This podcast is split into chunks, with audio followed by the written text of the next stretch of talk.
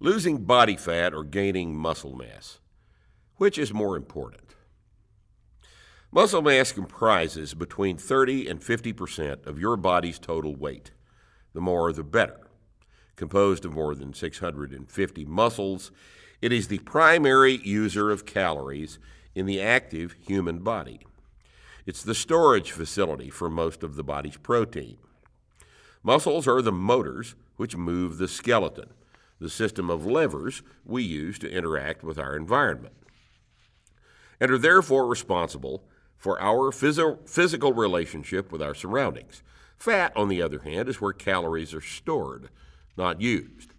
Mostly, fat just lays there, using very few calories itself, but hoping you'll use the calories it stores as fuel for muscle contraction. In great quantities, the hormones produced in adipose, adipose tissue, yes, that actually happens, may become metabolically significant.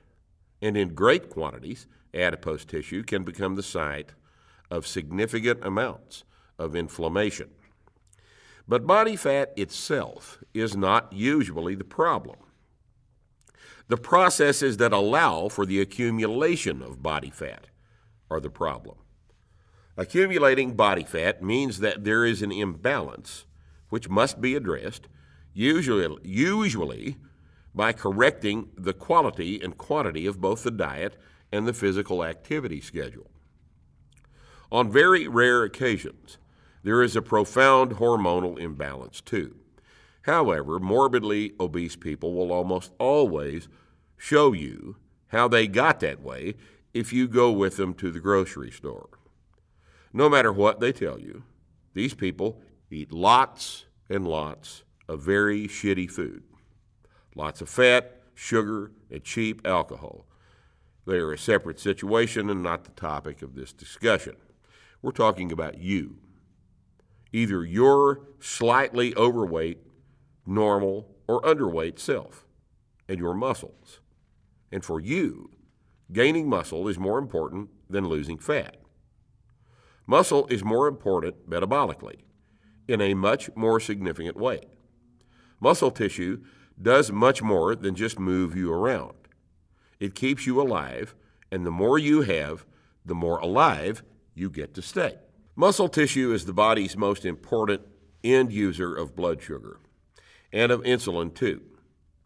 Muscle burns most of the calories you use during the day, and both the release and subsequent fate of the insulin secreted by your pancreas is affected by your muscle mass. Type 2 diabetes is a very strongly negative thing associated with the health and size of your muscles because the activity that makes muscles big and healthy is also the activity that uses and regulates blood sugar and insulin. It is not an overstatement to say that the activity that keeps muscles big is also the activity that prevents type 2 diabetes. This is very important in a country with diabetes in almost 10% of the population. Diabetes is a very bad deal because it shortens life expectancy by an average of 10 years, and it makes your shorter life more expensive and far less fun. Muscle tissue also performs several other important jobs besides moving you around. It modulates immune function by providing an active repository for immune system cell component proteins, very important for a long illness. And it serves as a receptor site for sex hormones, thereby regulating some of their functions as well. But mainly, muscle tissue burns calories by using energy when it for- generates the force of contraction, and the processes by which energy is used are the processes the human body is designed to perform. When your muscles fail to perform these processes, in other words, when you sit squarely on your ass, failing to use your muscles, the machinery gets disassembled because there is no market for it, and maintenance is, after all, expensive. And the less muscle mass you have, the harder it becomes to keep fat from being deposited. Muscles burn both fat and carbohydrate for fuel. And the bigger the fireplace, the more fuel the house can burn. So the presence of this machinery is very important. But its loss is a normal part of aging for several reasons. In his most excellent and very widely read article for our website, Jonathan Sullivan explains the process in detail in an article entitled Barbell Training is Big Medicine. I suggest you read it. He also makes the point that the only practical way to slow or reverse these processes is to subject the body to the type of stress that makes muscles need to be bigger. And the thing that most people become less likely to do as they get older. If loss of muscle mass is a function of aging, maintaining that muscle mass requires that you do the things that would actually make it grow in a younger person.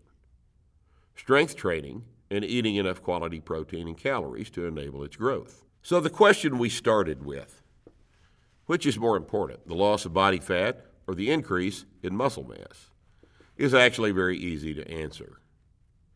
But if this is so, why do the vast majority of people who start an exercise program do so with the expressed intention of losing weight, by which they really mean losing body fat?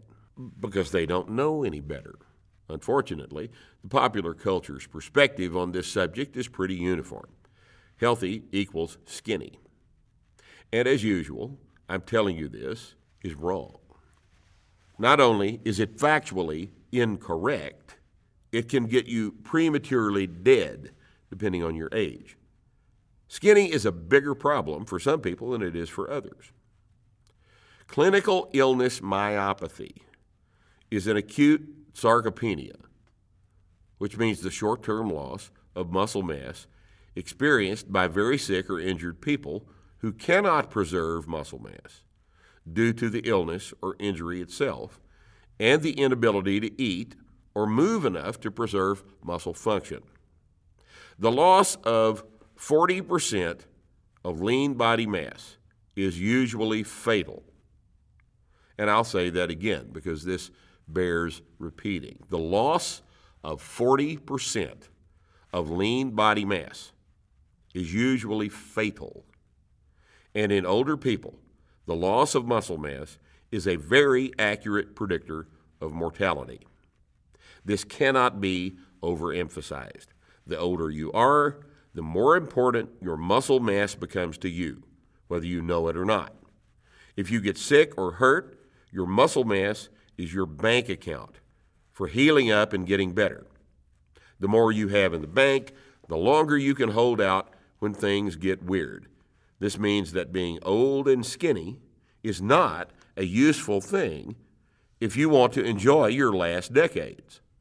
The young can get away with being skinny because the young don't usually get chronically ill or injured. Such aesthetic carryovers from your misspent youth are best abandoned because skinny and muscular are incompatible concepts. In fact, the healthiest older people are a little overweight.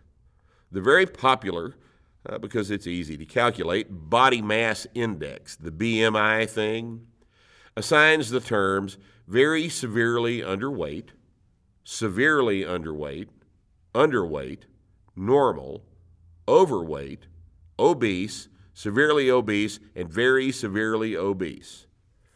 To everybody in the human race, as a continuum along a scale, based on their height to weight ratio. This seems a little broad to me since it fails to take muscle mass into account. A person can be 5'8 and either be a fat slob or a muscular freak at the same BMI.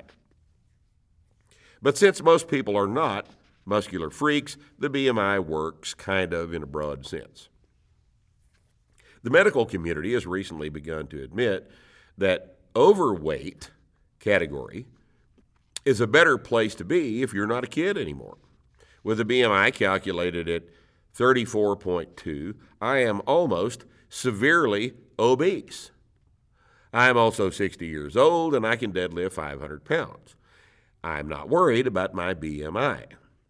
BMI offers useful predictive capacity for healthy popula- for health in populations in younger sedentary groups of people, but its usefulness for older people is, as it turns out, very limited. Uh, why? Well, always remember this often unappreciated fact. Obese people carry more muscle mass than underweight people because the same processes that make you fat are growth processes. And the body grows fat and muscle at the same time. In the absence of chemical, which would be anabolic steroid assistance, every weight gain or weight loss episode is composed of both body fat and lean muscle mass. All of them. In other words, when you lose body fat, you lose some muscle mass too. Always.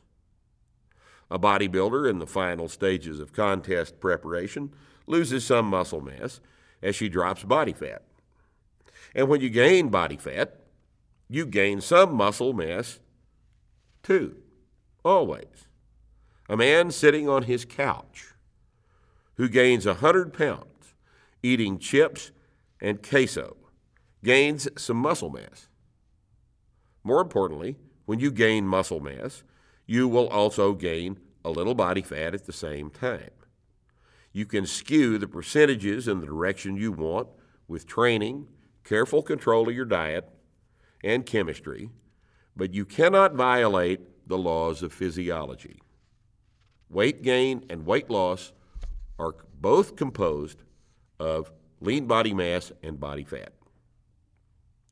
And this explains why it's better to approach your 60s, 70s, 80s, and beyond a little fluffy around the middle.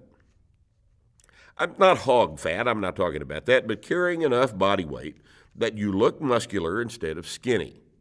It's healthier, you'll have more muscle mass, you'll look and feel better, and if something bad happens, you'll have a much greater chance of surviving than your fashionably thin retirement home roommates.